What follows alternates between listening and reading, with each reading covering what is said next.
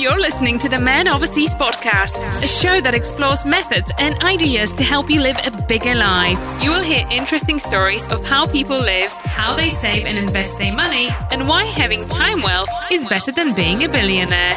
If you are entertained, educated, or elevated, be sure to hit the subscribe button. We're just getting started. Now, here is your host, Brad D'Antonio.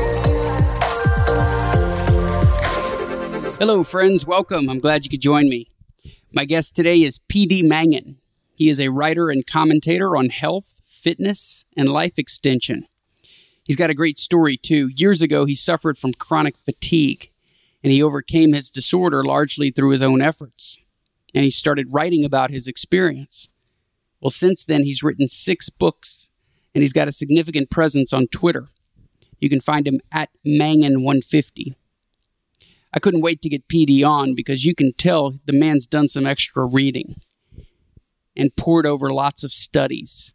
He's a walking wealth of information, someone who thoroughly researches what he writes and speaks about. He's made a career out of keeping a sharp eye out for BS. I have a theory that if you just followed people on Twitter who have a verified history of recognizing BS and sharing that with the world, that could be someone you go to for truth, which is so valuable nowadays. Everybody's always asking, where's Walter Cronkite when you need him? Well, there are people out there who give you the truth. You're not going to find it on the networks and, and newspapers, which are biased. But there are people online who are quite adept at identifying BS. You can read their blogs and scroll their tweets. You'll see in their their tweet history, wow, they were right about that and this and that people are usually they're not putting forth the effort to go back and delete their old tweets. So what happens is their feed becomes a treasure trove of truth bombs and predictions of things they thought would turn out a certain way. And sure enough, they did. But I'm not so naive to think everyone cares about the truth. There are many people in this world for whom truth is not a value. Some people seem allergic to the truth. My wife was getting her nails done in Houston. This was a few weeks ago. And she asked the guy what was his name, and he said, B, like Bumblebee. she said, Oh, yeah, B, like Bumblebee, of course. I think of the truth like a bee. Sometimes it makes a landing on you and you don't even notice, but other times it comes with a sting. But if you went your entire life without getting stung, you wouldn't be as strong as you could be. You wouldn't even know how strong you could be if you'd never been stung. So you just accept that the truth might hurt a little bit. And you learn to accept hard truths as part of the maturation process of living. Hopefully, you get to that point, but that should come early. I happen to believe the truth will set you free, thereby improving your lot in life. It may not be comfortable to hear, but nobody ever said growth is comfortable. If it were, everybody would have growth mindset but they don't. You have to put in the consistent work.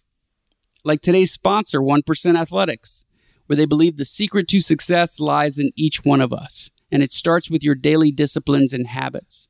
All too often, people will set a goal for themselves, get discouraged, and give up. And the reason is they're focused on the result instead of the daily growth that comes with the process. There's no clarity around how to get the results they seek.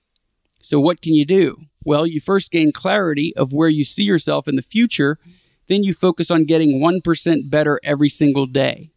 Because once you get enough days of 1% gains, what happens is your growth begins to accelerate. Next thing you know, you're way ahead of where you even imagined you'd be. That's the power of 1%. And that's what 1% athletics is all about inspiring people, getting 1% better so that one day you'll live the life you ultimately desire.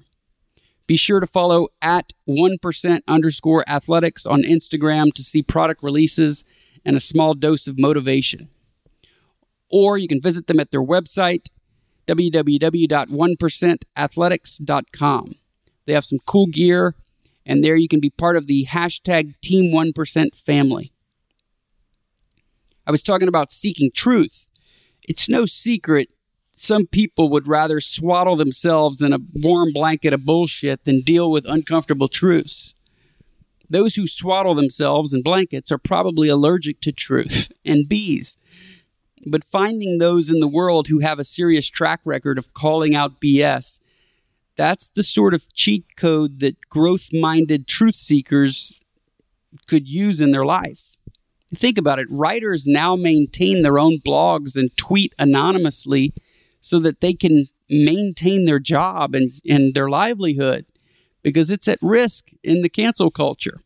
So you've got CIA operatives or doctors who've been given the gag order by hospital administrators regarding COVID who are risking their jobs and their livelihoods if they were to show their face and share their opinions online.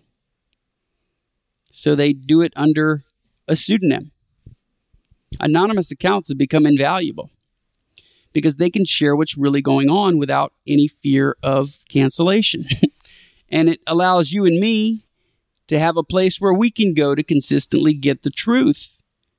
We don't have to switch back and forth from CNN to Fox News to Wall Street Journal to New York Times. What we're doing there is just getting both sides of the argument. You still have to do the work to come to your own conclusion after hearing both sides of the argument. Yeah, right. Most people are, are not doing that. I realize that. But I just want to remind you there are people out there who cut through the fluff so you don't have to. If you seek them, you will find. And my guest today happens to be one of those people. He will shoot you straight. If you're somebody who prefers lies that make you feel good, then this might not be the episode for you. As far as it concerns health and fitness, PD has done the work consistently and will tell you the truth. But hey, before you go, if you're one of those folks, I just want to tell you wise up. We are at a serious inflection point in our country's history. I don't know if we're headed towards civil war or not, but we'd be wise to wise up quickly. It's okay. The truth will only sting for a bit. My man PD recognized early on how mainstream health authorities were screwing us over. Their ideas were wrong, for the most part. But thanks to PD and men like him, we have a much better idea of what we can do to be truly healthy and fit. His willingness to share all that he's learned has enriched my life personally, especially the parts about extending your lifespan and health span the stuff that I've learned from him will stick with me for 30, 40, maybe 50, 60 years. We'll see. There's wisdom I got from Nassim Taleb regarding my personal finances. He said, You never want to take financial advice from somebody who has to work for a living. Well, you wouldn't want to take health and fitness advice from someone in their 60s unless they look like PD Mangan. So I ask a ton of questions. I start by asking him about research on how humans evolved because I'm infinitely curious about early humans. He shares how hunter gatherers lived thousands of years ago. We have a lot to learn from them in how they ate and how they worked, how much leisure time they had. And maybe what I found most interesting was how they slept or how much they slept. Because on a previous episode, you may remember we talked about there's a book written by Matthew Walker called Why We Sleep. Matthew Walker is a neuroscientist and director of the Center for Human Sleep Science at Cal Berkeley. Well, PD disagrees strongly with many of Walker's conclusions on sleep. So that's something we discuss. Something else he talks about is how much things have changed just in the last, say, 120 years. So the turn of last century, like 19th, early 1900s. Why didn't they suffer from the chronic diseases that we suffer from nowadays, like heart disease and cancer? We're going to talk about that. I share with PD which supplements I take, and I ask if there's anything that he would add or subtract if he were me. You may find that information helpful. I sure did. And we have a fantastic fun questions at the end. I give them some true or false questions, which I haven't done before. So I ask in the next hundred years, human lifespans will be no longer finite, true or false? I ask if he were the coach of a team that was competing for a $2 million prize and he had to get the folks on that team in shape, which, according to him, ideally in shape or the ideal weight is half your waist size. So I ask, how would he go about getting his team to half of their, I'm sorry, your waist size should be less than half your height. How would you go about getting your team to less than half their height, each individual? I think you'll be surprised by his answer. So we talk a lot about diet versus exercise, intermittent fasting, CrossFit. We cover quite a bit. Before I bring him on, I want to give a big thank you to my team for helping me with this interview. It wouldn't have happened without you. So, Nick Conley, Jackie, Paval, thank y'all. I appreciate your hard work. Please enjoy my chat with Mr. PD Mangan. PD, I have long admired your work, man. Welcome and thank you for being here. Uh, thanks a lot, Brad. It's it's great. Thanks for inviting me. Great to be here. I find the research and writing you've done on early humans to be fascinating. What they ate, how much they slept or didn't sleep, how much leisure time they had. I love all that stuff. Can you give me some insight into how hunter gatherers lived and maybe talk about which aspects of their daily lives, for health reasons, we should probably be trying to incorporate into our daily living?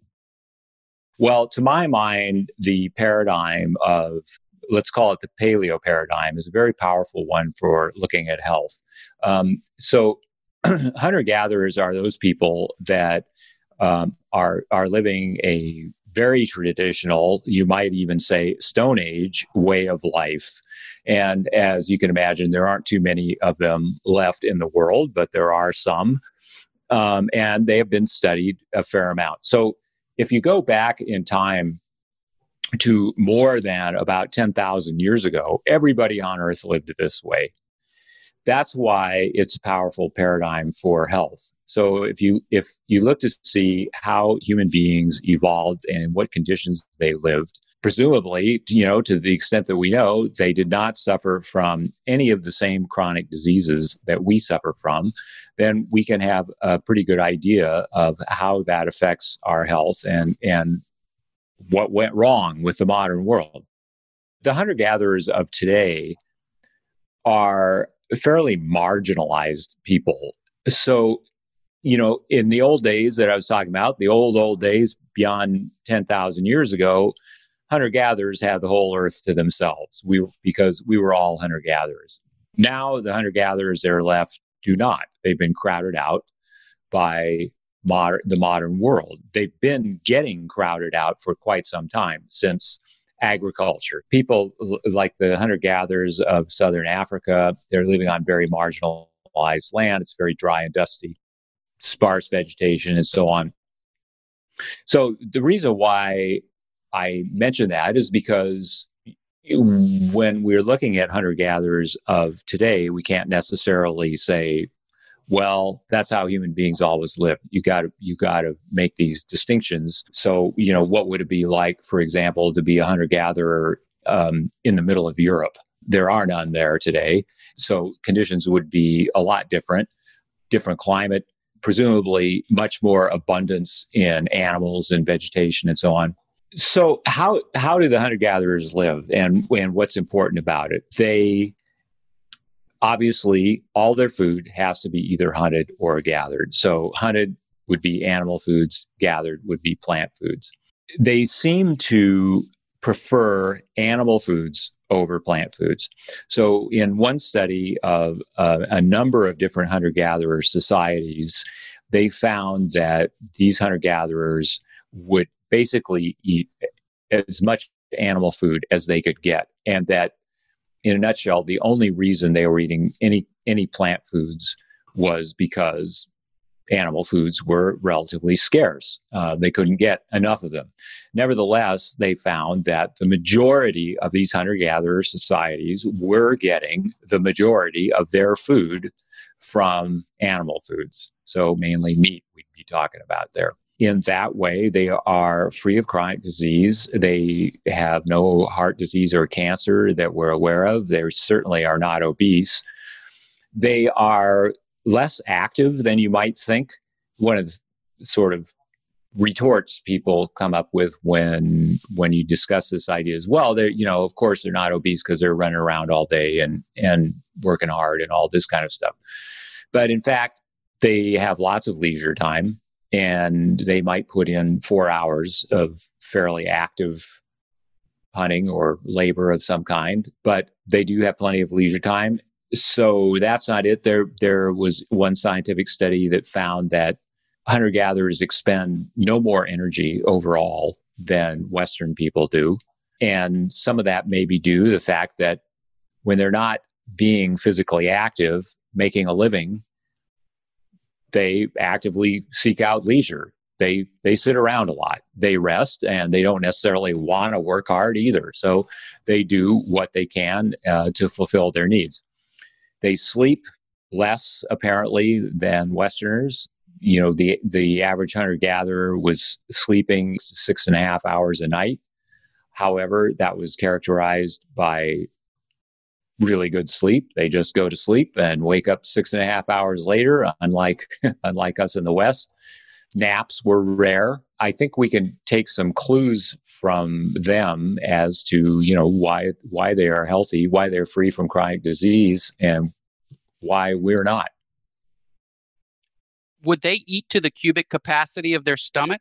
Well, they certainly eat their fill. When when they get a large kill, they will be eating it. Obviously, food cannot be preserved well in that sort of environment. No refrigerators, obviously. Um, there are there have been some hunter gatherer societies that figured out ways to preserve food. Mm. Uh, American Indians, for example, with pemmican. But on the whole, food spoils so you know so they they eat it right away and they eat their fill um, and they may not go out again looking for more food unless they're hungry again or until they are. Many people cite the work of matthew walker for the reason that you should get x amount of sleep. Are you more a proponent of getting more like six to six and a half hours like hunter gatherers did? Yeah, that's an interesting question. there, there's there's a very uh, a very good article on the web about the errors that are in Matthew Walker's book, and I would urge anyone interested in this to read it. Um, I have been interested in this topic for some time, the topic of sleep. So, to, to give a quick answer to your question, no, I wouldn't necessarily recommend a certain amount of sleep for anyone while sleep is obviously important, some people some people seem to take it to this extreme extreme that you know if you don't get eight hours of a night of sleep, you're going to fall over dead. It is just not that way. Uh, for example, there there's an interesting study, the largest one that I'm aware of, and it is an epidemiological study. In other words, observational. So causation cannot be shown; strictly correlation. Um, but they looked at a large number of people and looked at how long they slept a night and then what their mortality rate was. Um, and they found that the lowest mortality rate was around seven hours a night. Um, so that that appeared again. It's not causation, but that appeared to be the optimal amount of sleep in terms of association. And what was interesting about this study is that fairly large increases in mortality did not begin to appear with less sleep until it was under something like five hours a night. In other words, there were plenty of seemingly healthy people sleeping between, be, let, let's say, between five and seven hours a night. They got away with that. They were fine. Another interesting part of this study is that increases in mortality were seen less sleep than you might think. In other words, people who got more than eight and a half hours of sleep a night had a significantly higher death rate.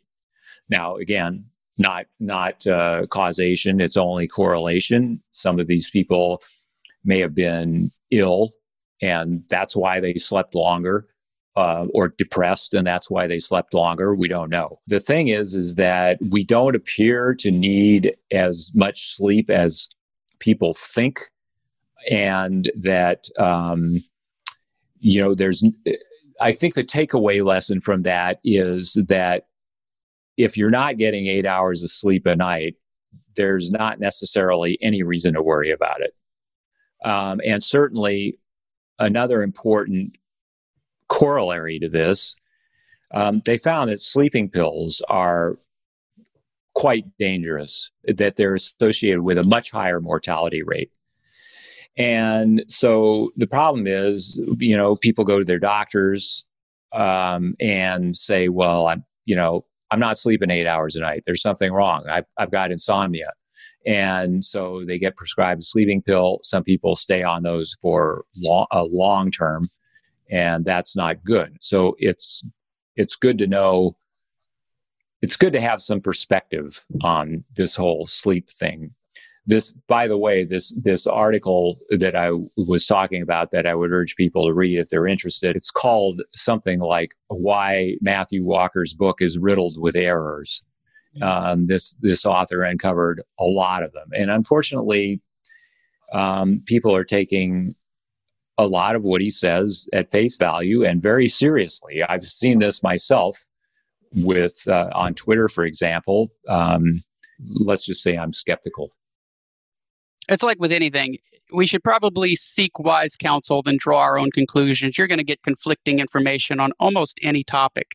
I remember the radio host Michael Savage saying a lot that lack of sleep never killed anybody. And I've never known anybody who's died from a lack of sleep. But Matthew Walker was very convincing on the Joe Rogan experience. And one of the things he advocated for was melatonin to be used only for jet lag. He said it was efficacious only for jet lag. And that sort of stuck with me. So I haven't used melatonin since I learned that from him. But again, you could get conflicting information elsewhere. But melatonin wouldn't necessarily fall under the same category as Ambien or one of these other sorts of right. medications. That's right. It, it it wouldn't necessarily, although some people do take high doses of melatonin. I don't know, obviously, what Matthew Walker said on the Joe Rogan show, but um, if he said that, I I would tend to agree with him. I mean, if you need melatonin to sleep, I think the thing to ask yourself is why do I need melatonin to sleep? I mean, it is a natural hormone. So, um, you know, presumably, if there are any dangers, um, and and there don't appear to be, they would be far less than for a, you know a sleeping pill. So no, it is is not in the same category as, as sleeping pills. I think a lot of people are struggling with sleep right now because one of the best ways to get good sleep is to have a productive day. And people are pretty sedentary right now in lockdown, and so it's messing with their sleep. So I, I think a, a good discussion on sleep and different perspectives on it is helpful. Another thing you've written about that I found interesting was turn of the century, and not this most recent century, but 19th and 20th century, so around the year 1900. We're not talking about that long ago. People my age were talking about eight ancestors. It would be our grandparents' parents, basically. I'm 40 for those listening. What is it that you learned about how they lived versus how we live now? And what are the big scary changes that have occurred in just that short time span of 120 years? Yes, this is this is all very interesting because I think it really goes to the crux of the matter as to why we in the modern age in the modern west you know suffer from so many chronic diseases like heart disease and cancer in the late 19th century there were um, this was the advent of what is known uh, as ultra processed food and ultra processed food it's a term of art because um, all food is processed in some way or another and i mean unless you're picking an apple off a tree and eating it then virtually everything you eat has some kind of processing done to it. Ultra processed food is the kind of food that comes in boxes and bags and it's in the middle aisles of the supermarket and has colorful labels and brand names. Um, Americans eat a huge amount of them, um, 60 to 70% of their calories as ultra processed foods. So what is wrong with these ultra processed foods? Well, to go back to your question about the turn of the century, so in the late 19th century, mid to late 19th century, um, white flour was developed on a mass scale. Obviously, with the Industrial Revolution, they you know there's all kinds of machinery um, that came into being, and they figured out how to make white flour. So people started consuming white flour. Another thing was vegetable oils, or as I usually refer to them, seed oils. So these are things like corn, soybean oil, safflower oil, canola oil. These are seed oils. So they're not made from vegetables, they're made from seeds. Never before in human history, except perhaps in small amounts, did people consume seed oils because there's, as you can imagine, in, in many of these things, for example, corn, you wouldn't think you're looking at a corn on the cob, you wouldn't think there's a lot of oil in there, and there isn't. So they they require you know industrial type extraction to get that amount of you know get get enough oil from it. So this machinery and these methods were developed to make seed oils or vegetable oils. Then a third element was sugar. So sugar has existed for longer than the late 19th century it for hundreds of years in the West. But what happened is it became significantly cheaper.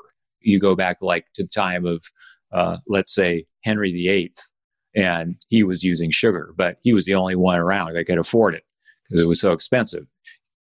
Get up to the late 19th century, and it's a lot cheaper. People are eating pounds pounds of the stuff yearly.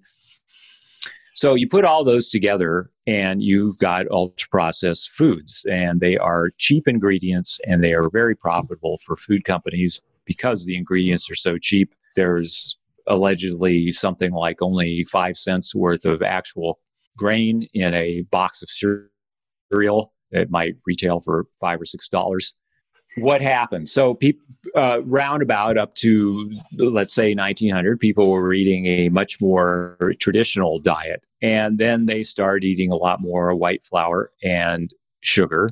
Um, around 1910, Crisco was introduced. So, Crisco is a hydrogenated vegetable oil, and there was a successful advertising campaign about it to convince people to use it, and it was a lot cheaper than the animal fats and and it would preserve better and so on. So people started using that and then they started using the seed oils too.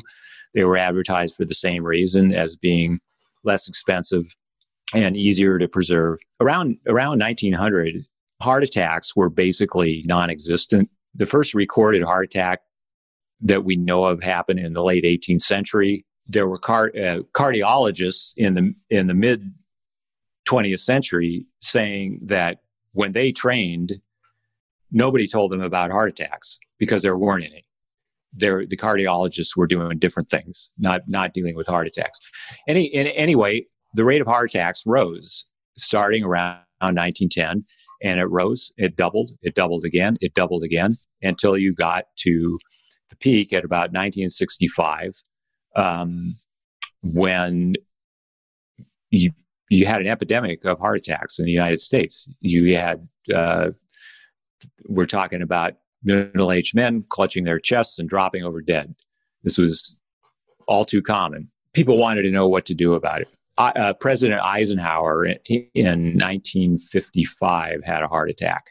And so this was front page news, and everybody's wondering, wow, heart attack, you know, what causes this, and, and so on. I should mention one other thing possibly not so germane to this this general idea that we're we're getting on here. But in 1900, hardly anybody smoked cigarettes. So tobacco use was obviously pretty widespread, but people smoked cigars or chewed tobacco or whatever. But cigarettes were pretty uncommon. And machine manufacturing of cigarettes came into being and they became cheap and they became more widespread and fashionable uh, so that in, ni- in 1900 the you know annual per capita consumption of cigarettes was you know something like 50 cigarettes a year whereas you get up to 1965 and it was something like 4,000 cigarettes a year was the annual per capita consumption. So that's the difference. And cigarettes are obviously a driver of heart disease and lung cancer too.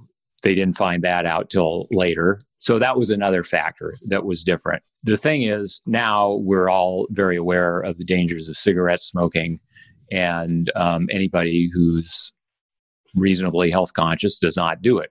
However, we're not aware of these other things that I've been talking about.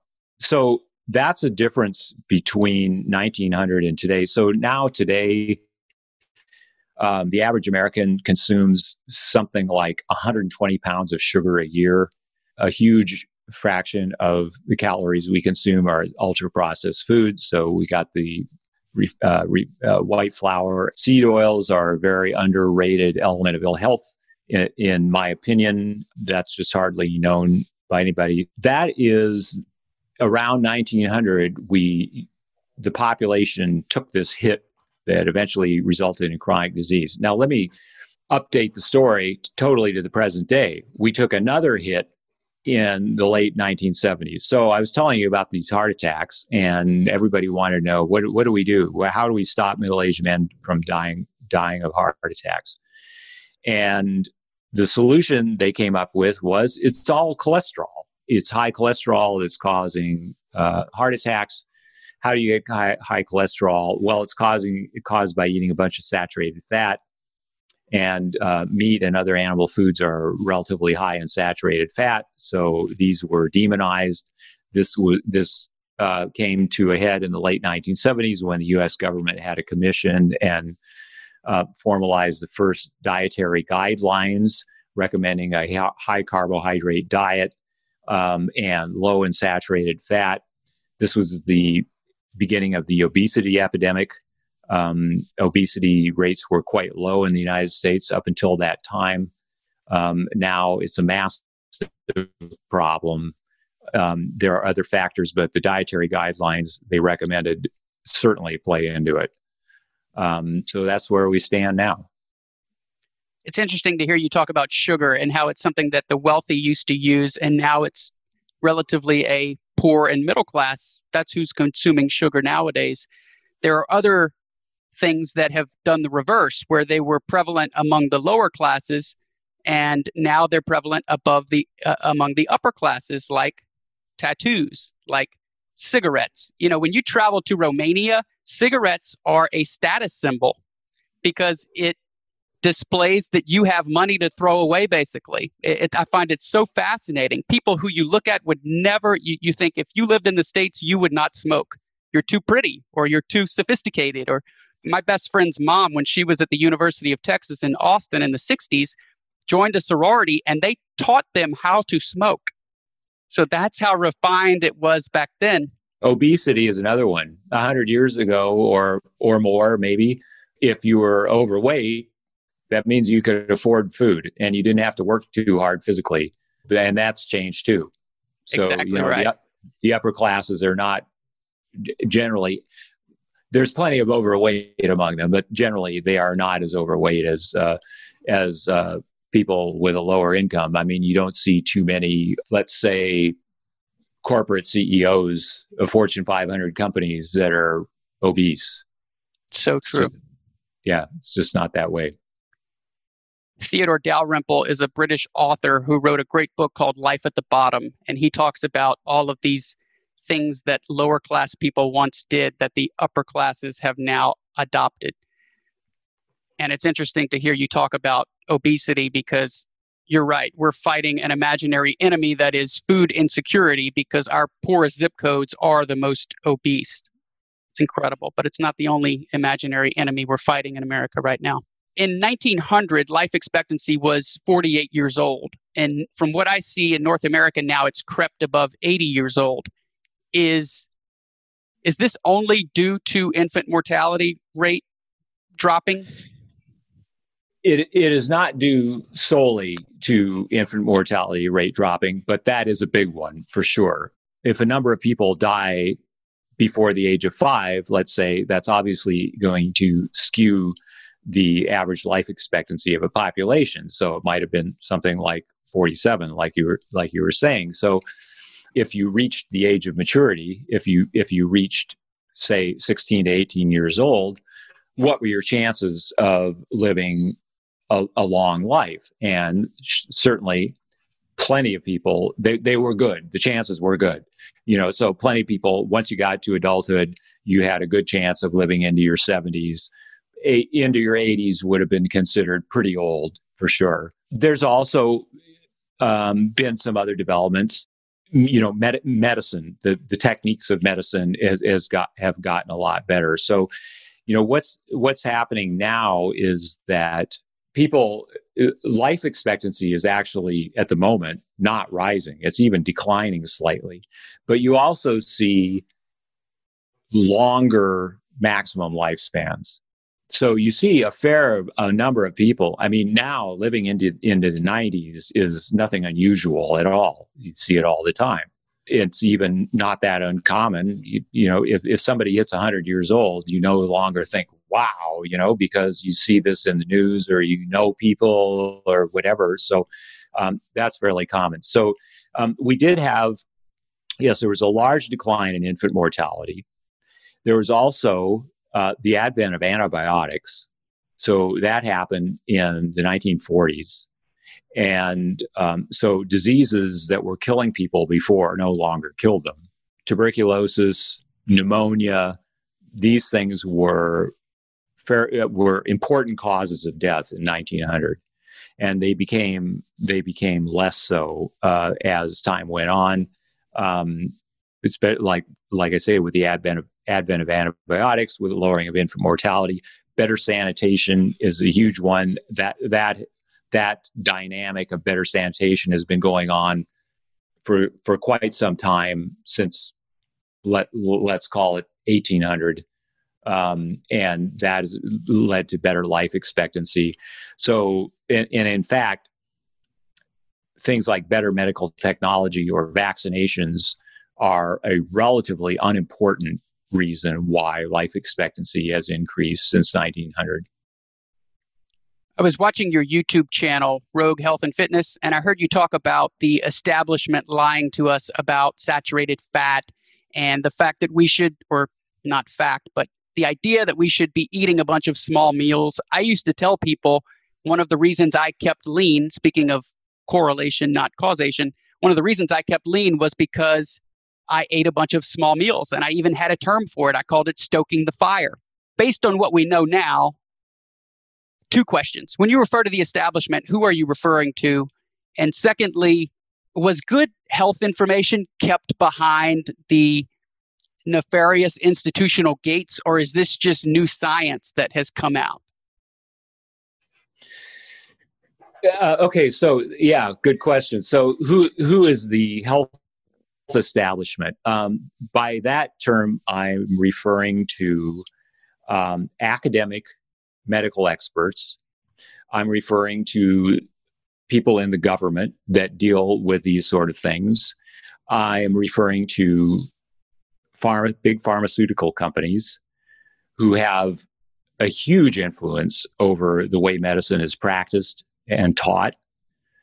And then the going going down a step than the, the sort of the average doctor who you know was taught all this and and so on. So the the health establishment is all those people.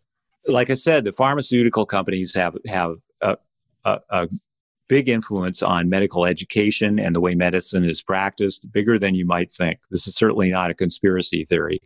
Um, they're they're very much involved and they want to make sure that they make money by selling their drugs. I mean, it's just that simple. Why wouldn't they? That is the health establishment. As for as for saturated fat, um, the way I look at it is that way back when, well, not not not so long ago, but the 60s and 70s, when it was decided that cholesterol was a problem and that saturated fat was a problem for health, everybody got into line. There were prominent scientists at the time that objected to all this that that were skeptical about it and they had their careers ruined. John Yudkin is a is a well-known one. He he was an advocate that sugar was the main problem for health as far as our diet went. And um, there were others that that were just totally skeptical about the idea that cholesterol causes heart disease and that saturated fat raised cholesterol. So it caused heart disease. But they were either ignored or slandered. But basically, everybody else got on board. And this was broadcast far and wide. I, as I mentioned, the dietary guidelines came out. And this has been going on now since, let's say, let's call it 1980. They were telling us to eat in a fundamentally different way from the way people have always eaten. If people are allowed to naturally choose their foods, they're not going to eat this way. Um, and so they were telling us to eat to cut the fat out of our diets. And of course, you have to increase carbs because you got to eat something. So if you're not eating fat, you're going to eat carbohydrates. Also, the food companies jumped in with all the low fat stuff, and uh, you know, sugar is low fat, and so you know, for a long time, even the health establishment didn't see anything much wrong with sugar. Um, they've they've changed their tune a little bit on that now, but in any case, in my humble opinion, it's been a disaster. Um, and now we've got still, I, and here's another thing I hear, I read and hear every day. My doctor wants me on a statin. They, the doctors want every middle-aged man to be taking a statin. That's, that's really not much of an exaggeration. Your cholesterol is too high. So all of this flows from the idea that saturated fat is bad and that cholesterol causes heart disease. So this has been going on, like I say, I know I'm repeating myself, but it's been going on for 40 years. Can they just turn around now and say, oops, we made a mistake? Most people don't do that. no. there, there are careers involved, there's a lot of money involved, there are, there are lives involved, there's health involved. It would be if if they did that, why would you ever believe anything that anyone like that ever said again? And it could be litigation city. Yeah. So that's not going to happen. People who spent their careers saying this are not going to turn around and say, you know, no, we were wrong. And so they're still preaching the same message. message. I mean, you know, for me and people like me and, you, you know, people that I'm in contact with and people that I read and people who read what I write and say, you know we're in this little group. We we understand you, you know what's going on. M- most of us are eating low carbohydrate real whole foods. We understand what kind of a disaster disaster the whole thing has been but the vast majority of the population are not hearing that message. Um, they're hearing that a ketogenic diet will kill you.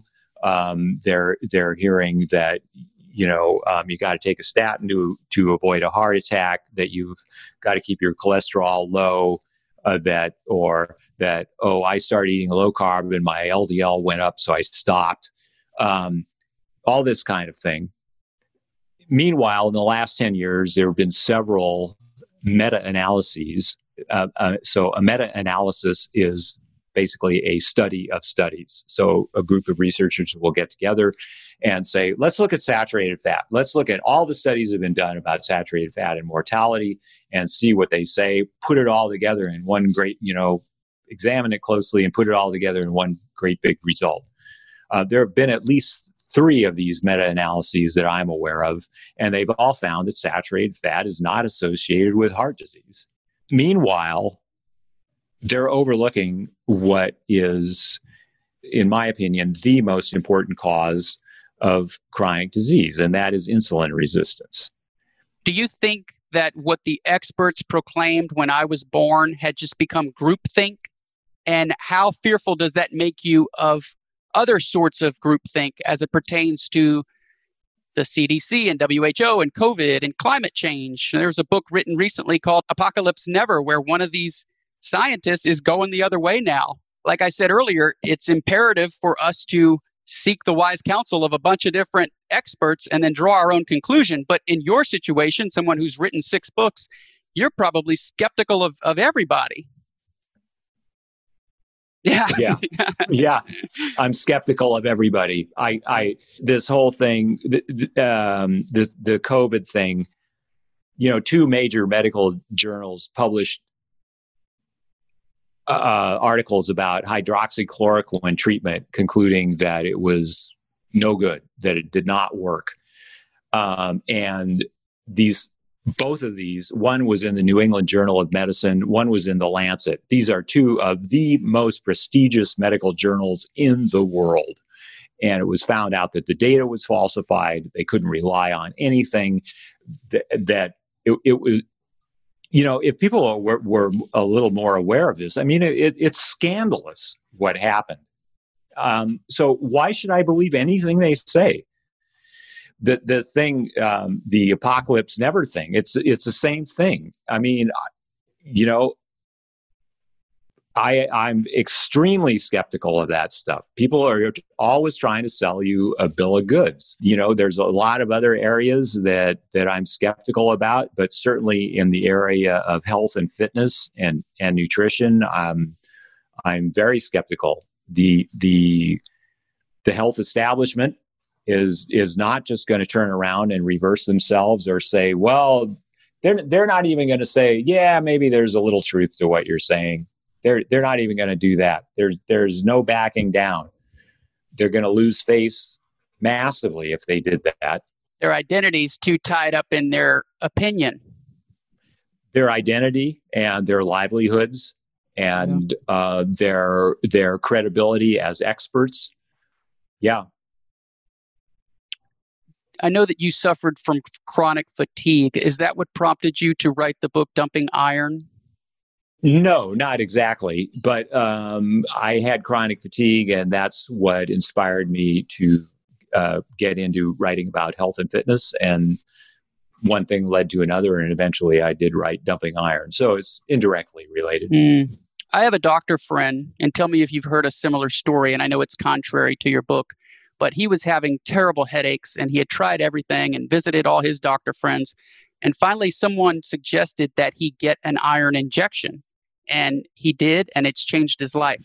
Now, I get terrible headaches too, and I've tried iron supplementation, not injection, but it left me constipated for a week. It didn't help me.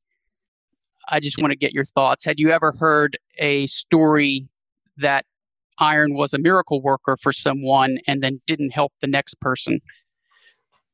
Certainly, iron deficiency anemia is a real thing. And so, iron is a required nutrient but the, the people most likely to suffer from iron deficiency anemia are um, women of childbearing age. So um, the the the figures I've seen about the prevalence of iron deficiency anemia in the United States, uh, if I recall correctly, were somewhere around the order of two percent of the adult population. And iron deficiency can be a serious problem as well, especially in children as children are are growing up, they need a source of iron, and this has been a problem in children raised as vegans, um, and it can lead to long term developmental disabilities if they don't get enough iron when at the time when they're developing and they require it. So, yeah, iron deficiency is real. I I don't deny that. We we we you know human beings and basically virtually all living things do require iron. Uh, as far as far as you know, someone like you were talking about, let's say an adult man, an adult man can have iron deficiency as well. Um, usually, I mean, if if if an adult man went to a doctor um, complaining, you know, having various symptoms, fatigue would be a prominent one, and and and it was found that they that that this person was iron deficient. What they want to do is find out why, um, because bleeding is is a source. Uh, you know, undetected bleeding, occult bleeding, they call it, is a source of iron deficiency, and and cancer can be a, a source of occult bleeding. So you know that's one of the things they want to find would want to find out why. So yeah, iron deficiency is real, um, but but in adult men, pretty uncommon. And this um, bleeding is that the reason women have less iron than men? That's correct. Okay. And can you talk about iron levels around the world? In the Western world, we seem to have higher iron levels. So iron accumulates in our bodies. We have, uh, you know, we have a regulated mechanism for um, how much we absorb from our diets but we have no regulated way of getting rid of it. And with metabolic dysfunction and, and various other problems, iron can accumulate in our bodies. Middle aged men might have four to five times the amount of iron in their bodies as a middle aged woman. And they have higher rates of disease as well. Um, when women go through menopause and afterwards, they gradually, but very slowly, catch up to men in terms of the iron levels in their bodies. Um, and so we can accumulate iron in, in our bodies uh, over a lifetime. Um, there are other things going on too. For example, in the United States, um, all corn and flour, corn meal and flour are fortified with iron by law. Um, so this this comes back to this you know, 2% of the adult population who are iron deficient, the women of childbearing age, it was thought that, well, if we do this, if we fortify the food, we'll get rid of iron deficiency. But they didn't think about the fact that everybody's consuming this iron uh, and, and ingesting it.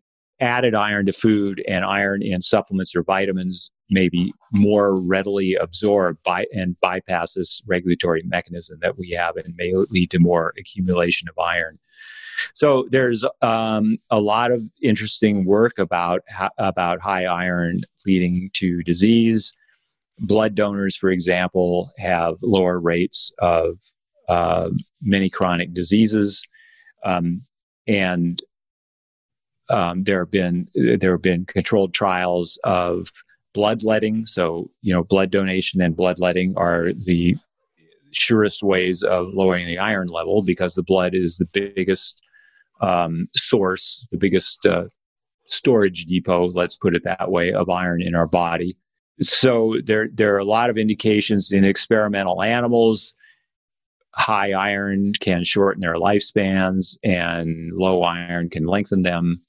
So you know, there's all kinds of indications of of the importance of iron in chronic disease and long life, but not too many people are paying much attention to it. I would agree. Is is Best Supplements for Men your most recent book? Yes. So uh, it is my most recent one. And so since then, I've concentrated on writing, uh, you know, fitness and health programs that, that I've, that are not in book form, uh, and, and, uh, putting them up on Gumroad. So, uh, there's, there are videos and text with these. I want to share with you the supplements I take because I've shared the supplements I take on the podcast before, and I've had several listeners contact me and say they bought the same thing. And I want to put this disclaimer out. Please don't take health advice from my podcast host. but I want to I want to share with you what I take and get your thoughts, and then maybe you can tell me what you would take, what, what you would add or subtract if you were my age, and then give advice for supplementation for kids. So I take a B complex. I take 4,000 IU of vitamin D. I take 500 milligrams of magnesium, and that's it. That's all I take. Okay. So, um, first thing that needs to be said is that if if someone is eating a good diet of real whole foods, you know, hopefully supplementation um, would be not or only minimally necessary.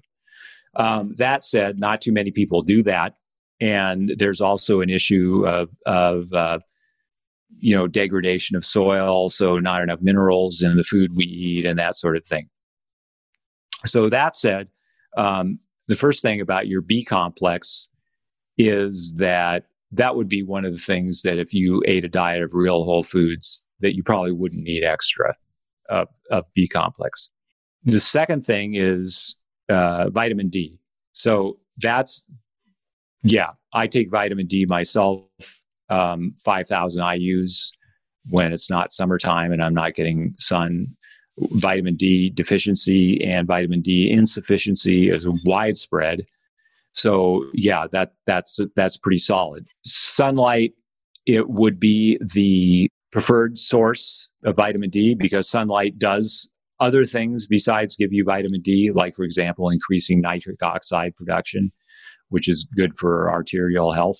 But obviously, not everybody can do that. People live in the north, depending, you know, it might be winter, what, you know, all kinds of things going on. I mean, I, for example, I find myself like right now, it's, it's too hot out. it's, you know, I don't want to go out in the sun really much.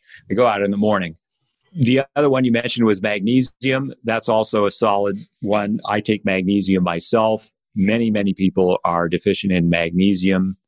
And uh, again, hopefully, with a real whole foods diet, you would be getting plenty of magnesium. But that's something that I want to take, make sure I get certain conditions, stress, drinking alcohol, drinking coffee can result in wasting of magnesium. You, you excrete more magnesium. I do take vitamin D and magnesium myself. What I would add for a middle aged and up man, vitamin K2 is a very interesting one. So, vitamin K2 is important for arterial health. Um, what vitamin K2 does, you could look at it this way, is it makes sure that calcium goes to your bones and not your arteries. The thing is, vitamin K2 is, you know, relatively difficult to get in your diet. One of the large sources of it is pastured dairy pro- products. So, for example, like Kerrygold butter would be a source of vitamin K2. There is some in other dairy products, and there is some in meat too. I want to make sure that I'm getting enough, so I take a vitamin K2 supplement. So that's another one. Anything else you would add? So I've recently been taking 500 milligrams of vitamin C a day. Um, again, this is something that I don't know. I'm I'm actually kind of agnostic on it, but with COVID nineteen going around, I you know it seemed a reasonable addition to what I wanted to do. So that that's something I've been doing just recently. I don't know if I'm going to keep doing it in perpetuity. There's with with vitamin C, there's an interesting an interesting downside that most people don't consider, and it's been found that large amounts of vitamin C might block the beneficial effects of exercise. So, if, uh, there have been some studies that found that people who are taking one gram of vitamin C a day did not have show certain markers of of being uh, of getting benefit from exercise. They would put these people through, you know, whatever they did, six weeks of training or something like that, all the while taking a gram of vitamin C a day. It was also there was also a, an amount of vitamin E in there, so that's important too because we don't really know what was going on, you know, exactly precisely. But so they were taking both. But so large amounts of vitamin C might be able to do that, um, blocking some of the beneficial effects of exercise. When is the first time you heard the words intermittent fasting? Not sure recently, but you know, let's say 10 years ago, I heard about it. Uh, and it was a pretty wild concept I got to admit, the idea that you would deliberately not eat. I learned more about it and I tried it, and it's a pretty solid part of my routine now. I usually fast 16 hours daily. So, sleep is for those who don't know about it, sleep time counts. So, if you don't eat after your evening meal, and then don't eat until late the next morning or noon or something like that, you've done an intermittent fast of a fairly good length. Um, so that's what I do. It's a very healthy practice. I'm reminded of Chris Rock's bit on Robitussin. I don't know if you remember this uh, live performance that Chris Rock gave probably 20 years ago, but he talks about Robitussin being the cure all. And when you're little and you run out, your mom will fill it with water, shake it up, and then you got more, more tussin, is what he would say. I think of intermittent fasting as sort of the Robitussin for dietary issues, sort of the cure all, where everybody's going to it. So have you eaten today at all or not yet? Uh, yes, I, I have eaten today. I, I did my resistance training this morning and uh, I did it fasted, but I always eat afterwards. So, what did yes, you eat? I have eaten. What did I eat? I ate uh, a cup of non fat yogurt with a scoop of whey, at, a whey protein added to it. But I've also had lunch. I had meat for lunch. Nice. And so, so when will uh, you go without food? What time today?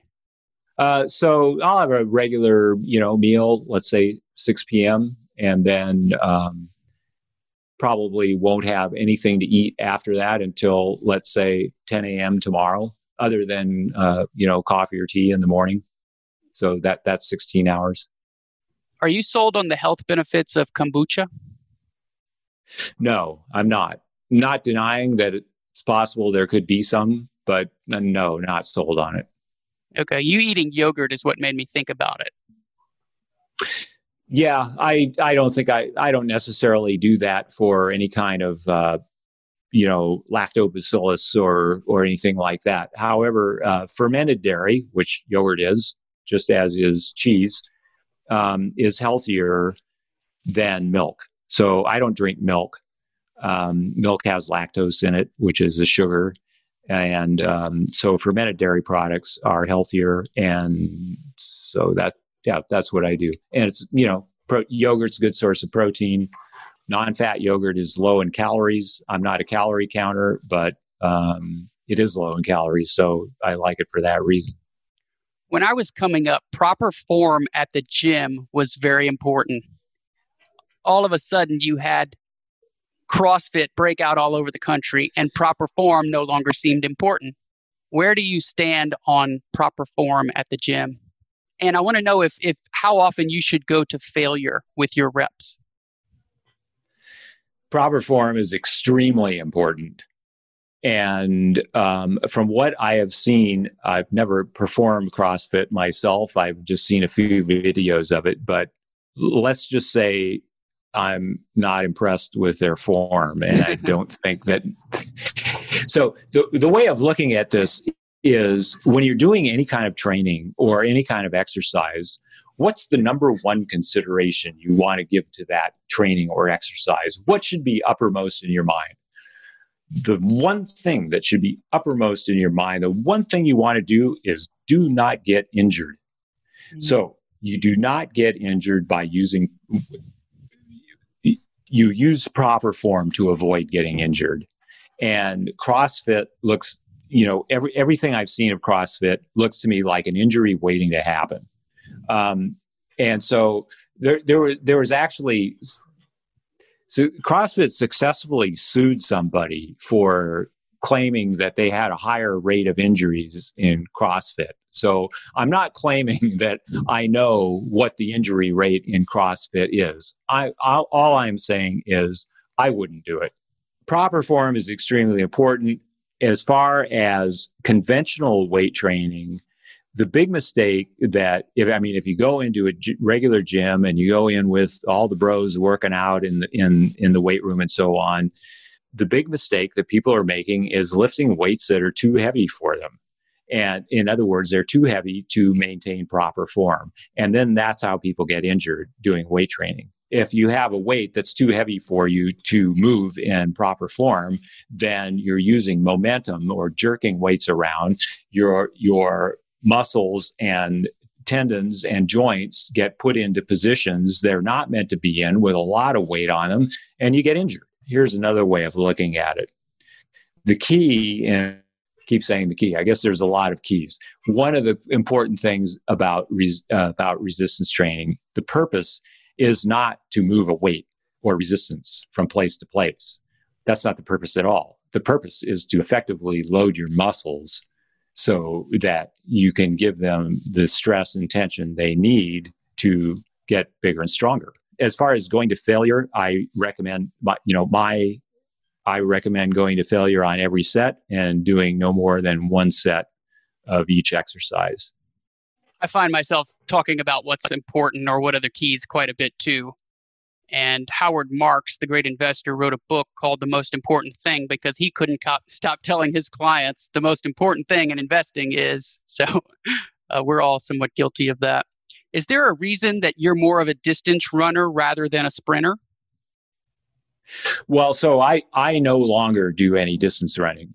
If you're asking me personally, I mean, I used to do a lot of it but I totally switched.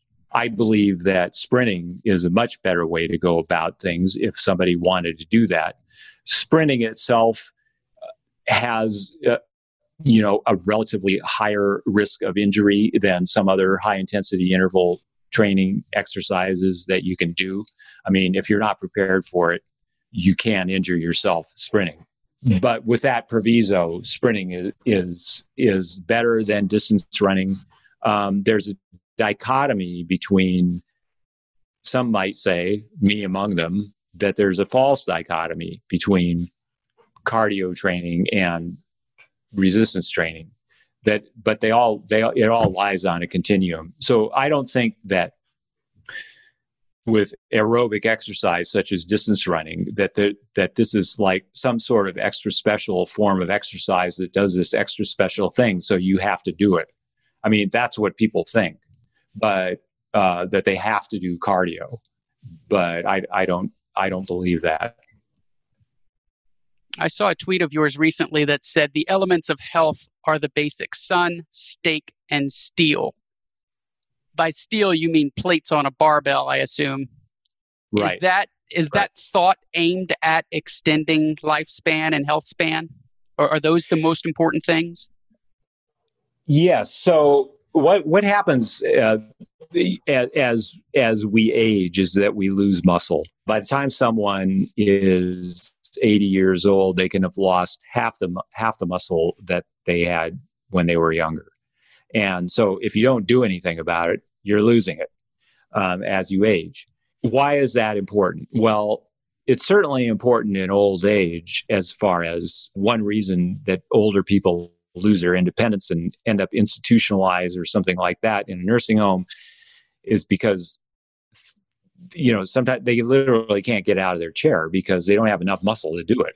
Or many of the accidents people have when walking, like falling when they're walking, they don't have the muscle to support themselves properly or to recover if you trip to recover for, you know from a trip.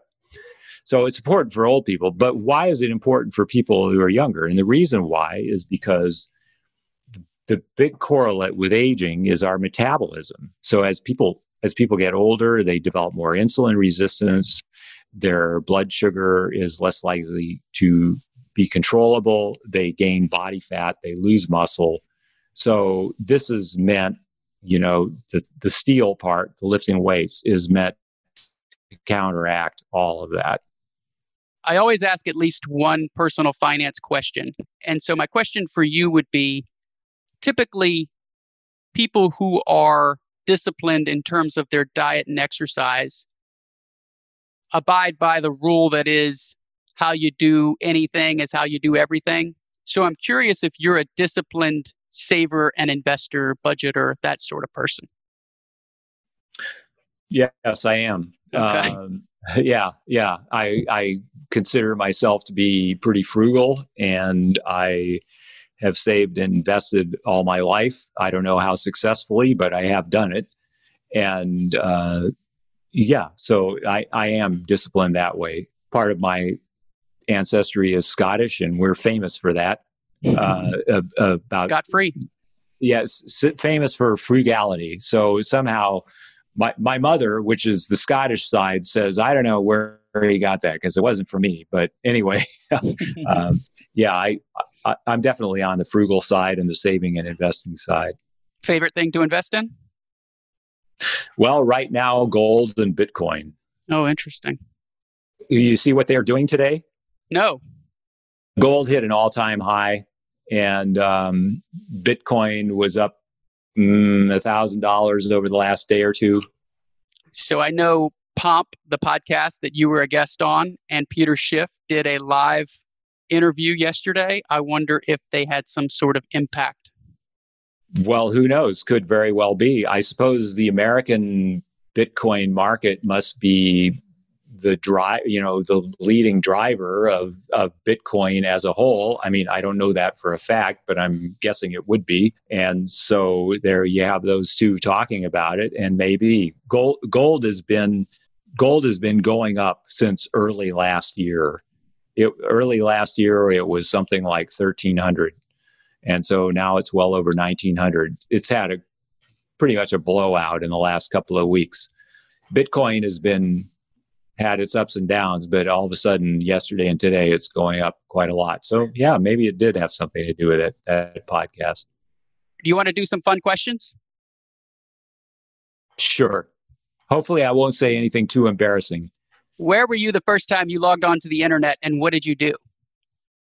Um, I I was at a friend's house. I I'm pretty sure, and I was probably 42 years old. Uh, so somebody asked me once, um, how long I've ever been without the internet, and I answered 42 years. um, what did I do? I remember looking at webcams in various parts of the world. Uh, there, I, uh, I distinctly remember somebody had set up a webcam in the Antarctic, and I was looking at this, and I thought, "Isn't that amazing? I can look at what's going on in the Antarctic right now, a live shot." Very cool. What else I did, I don't know. I can't remember. I logged into a chat room at a at a friend's house. I was 14 years old, and I thought it was so cool that you could chat with people. So this would have been 1993 or four. Which is more cancerous, sugar or feminism?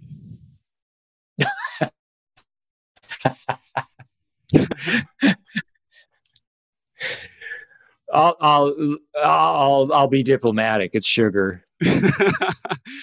True or false? Within the next hundred years, human lifespans will no longer be finite. False. They'll be a lot longer, but they will still be finite.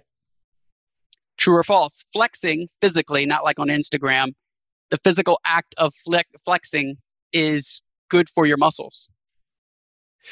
Uh, yes, it appears to be. It appears to be a, a lot of yeah. Well, yeah. In a nutshell, yes, it is. It is good.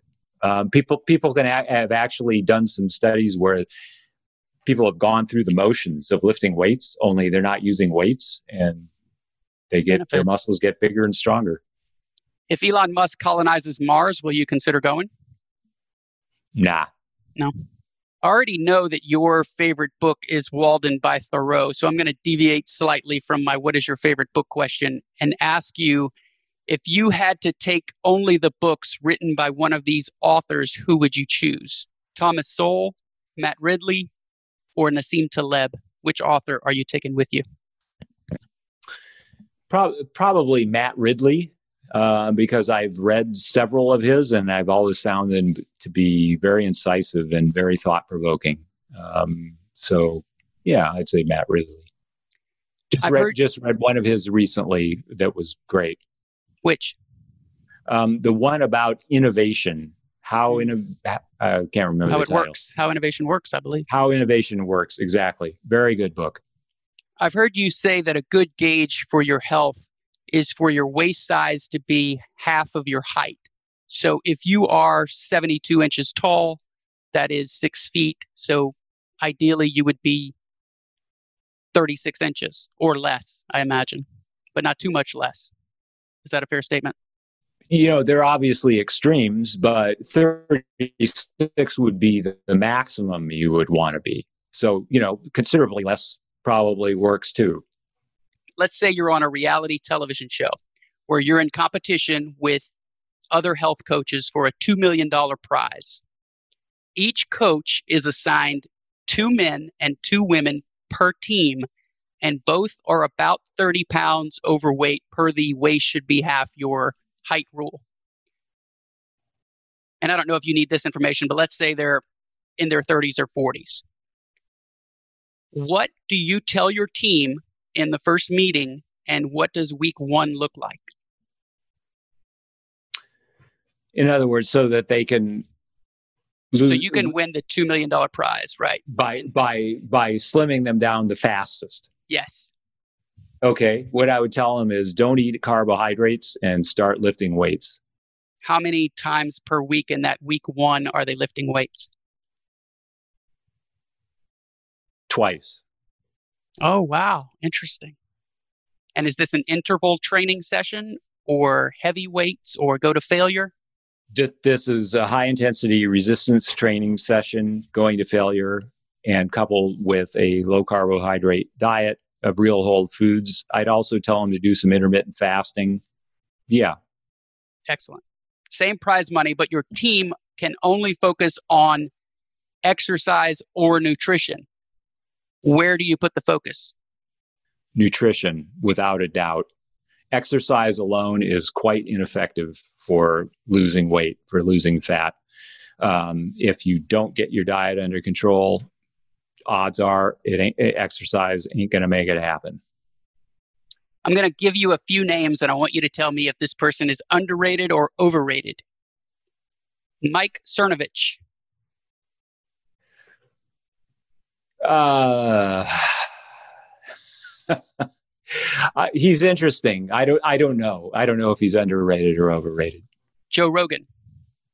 Yeah, well, he's interesting too. I. I mean, I personally, well, you, are asking me for a one-word answer here. you can expound if you like. These okay. are intended to be a little difficult. Okay. Okay. So let me say that I really admire what Joe Rogan has done. I think it is amazing what he's done. He's single handedly made himself really bigger than any network on television. I mean, if somebody would have told me that somebody was going to do that, I would have said, get out of here, come on. And he did it. So that is amazing. Um, he's also pretty unfiltered. I mean, he says what's on his mind. And so I admire that as well. That said, I typically hardly ever watch those kind of things. I mean, I get my information from reading. It's a lot faster. I don't need to see people talking about it. Okay, Dave Portnoy, overrated or underrated? Uh, I underrated, I suppose. I mean, to the extent that I know about him, his his his I've really only become aware of him in in the context of this day trading stuff he's been talking about recently. And you know what? He makes some really good points. I'm not saying I agree with his methods of trading or anything like that. In fact, it pretty much goes against everything I've ever been told. But he he made some really good points when when you know when he's talking about how it all works and the stonks go up and all this kind of stuff. Um, so, you know, I found that all pretty interesting. He so interviewed under, Trump a few days ago. I don't know if you had a chance to watch that yet. Fascinating interview. I'll, I should look that up. I saw a photo of, of the two of them together, but that was all. Tucker Max. Yeah, um, you know, I'll have to say neutral because I'm aware of who he is, but you know, haven't read much of him or you know, so. Tim Ferriss. Um, boy, I wonder if all these people are going to be listening to this podcast. Let's hope so. I like Tim Ferriss. Of course, I paid attention to him. He's he's um, in fact in in some ways he he's really has inspired me because I mean back when Four Hour Work Week came out, I was like, wow, somebody really did this, you know, and and uh, that was really awesome. That was inspiring. So, um, and I've read, and he, and his book Four Hour Body is quite good. Um, so let's just leave it at that. I, I, I like what he's done. Okay, one more overrated, underrated, and then I'll ask you one last question. James Clear, overrated or underrated? I think that people are looking for answers. They want people, they want a lot of people want someone to tell them what to do or to give them advice, and, and James Clear fulfills that function. I have found what I have read of James Clear, which admittedly is not that much, but I've read him online and so on. It's good. You know, whether he's rated in a certain way uh, by anyone, you know, whether under or over, I don't know this was the most insightful, overrated, underrated I've ever done, just to let you know. okay. You know, when I was nine or 10, I was watching one of my brother's baseball teammates putting his bat and glove into his bag, and I saw his arms were so vascular, the, the veins were popping out. And from that point forward, I had a vision of what I wanted to look like. And so I worked very hard once I was old enough to lift weights to get that vascular look. And I've tried to maintain it. And so I just want to say, after looking at your pictures, you have now given me a vision of what I want to look like in my 60s. So if you're listening and you want to check out this man's work, please, PD, if you could tell them where to go. And I'm going to tell them also to Google image you so they can get a vision for what the future can be. How can they oh, buy your books and find your work online? Oh, okay. Th- thanks, Brad. So they um, probably the best place to find me is on Twitter. My handle is Mangan150. Uh, I'm pretty active there. I also have a website, uh, roguehealthandfitness.com. Um, and from there, you could follow a link to my books, which are on Amazon. So that's where they could find me. Excellent. PD, this was a blast, man. Thank you so much for being here. Thanks a lot, Brad. It was my pleasure. Friends, I'm always humbled by your listenership. I don't ever take it lightly that you've chosen to spend your time here. If you enjoyed this episode with PD, please copy the link and send it to a friend. And if you wish to follow my adventures on Instagram and Twitter, I'm at man underscore overseas. Thank you, folks.